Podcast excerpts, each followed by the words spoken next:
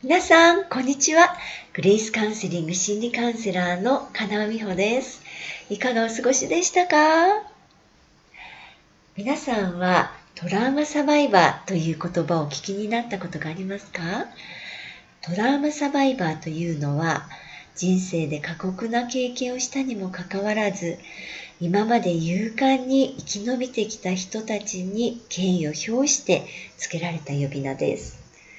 今日は特に親によるトラウマを受けた方々、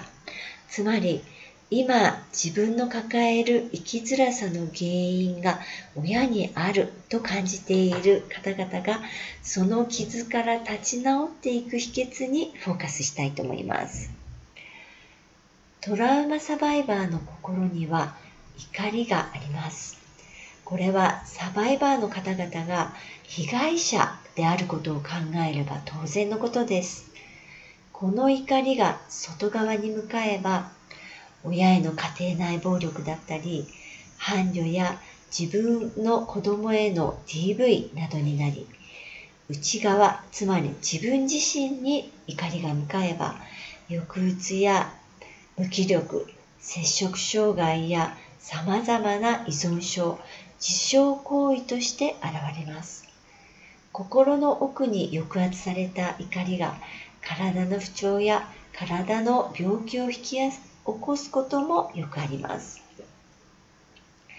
サバイバーの方たちはトラウマ体験をした時に似た状況に遭遇するとそれがトリガーとなって当時の自分にいっぺんに戻ってしまうということが起こるんです。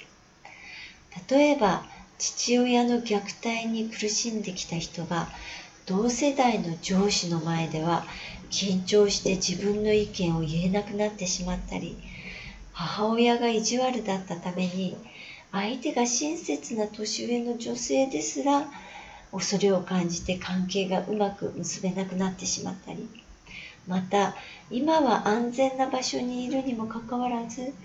近所から怒鳴り声がするだけで震えが止まらなくなったりというようなことが起こるんです。サバイバーの方たちが自分の無力感に苦しむということもよくあることです。自分が無力な存在子供だった時にひどく傷つけられた経験は無力ではない大人になった後もその無力感から抜け出すことを難しくさせるんです。また子供はどんな親であっても自分の親のことが大好きなのでその親から傷つけられた時にこんな目に遭うのは自分が悪いからだと考えることがよくあります。圧倒的な力を持つ親からひどい目に遭わされているのにこれは自分が悪いんだと考えてしまえばそんな自分を肯定したり好きになったりすることはとても難しくなりますよね。もし自分がトラウマサバイバーだと感じたらどうやってそこから立ち直っていけばいいんでしょう？まず自分の怒りを肯定するところからどうぞ始めてください。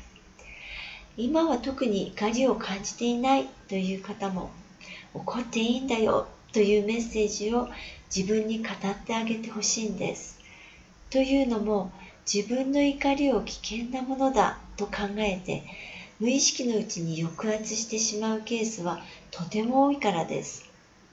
でも抑圧しても怒り自体がなくなるわけではないのでそれが様々な原因になっていくんです。怒りをどう表現するかは工夫が必要ですが人間として不当な扱いを受けた時に怒りを感じること自体はすごく自然なことです。それは悪いものから自分を守ろうとするあなたが持っている力だからです。人間の感情に悪いものは一つもありません。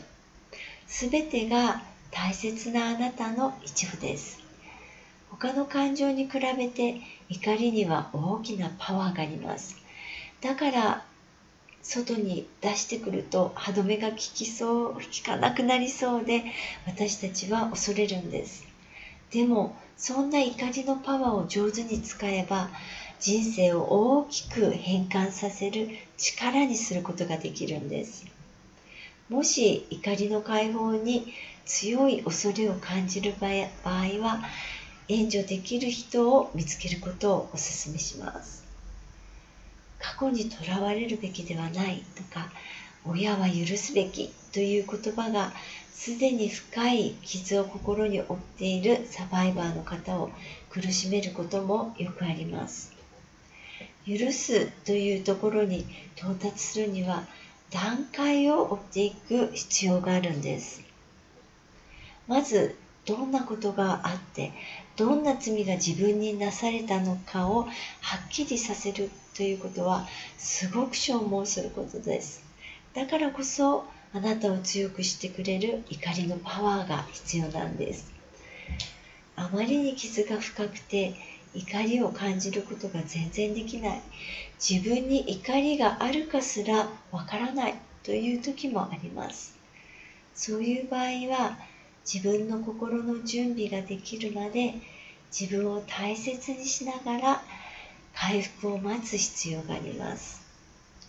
私たちの心はとてもよくできていてその時の自分が向き合える力のある分だけしか表面に出てきません。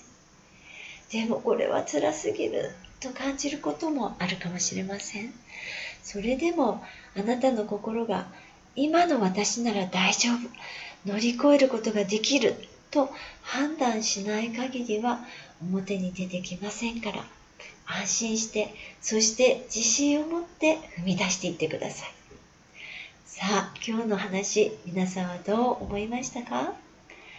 悩みはあなたとあなたの家族がもっともっと幸せになるための贈り物。大丈夫。あなたにもできます。では、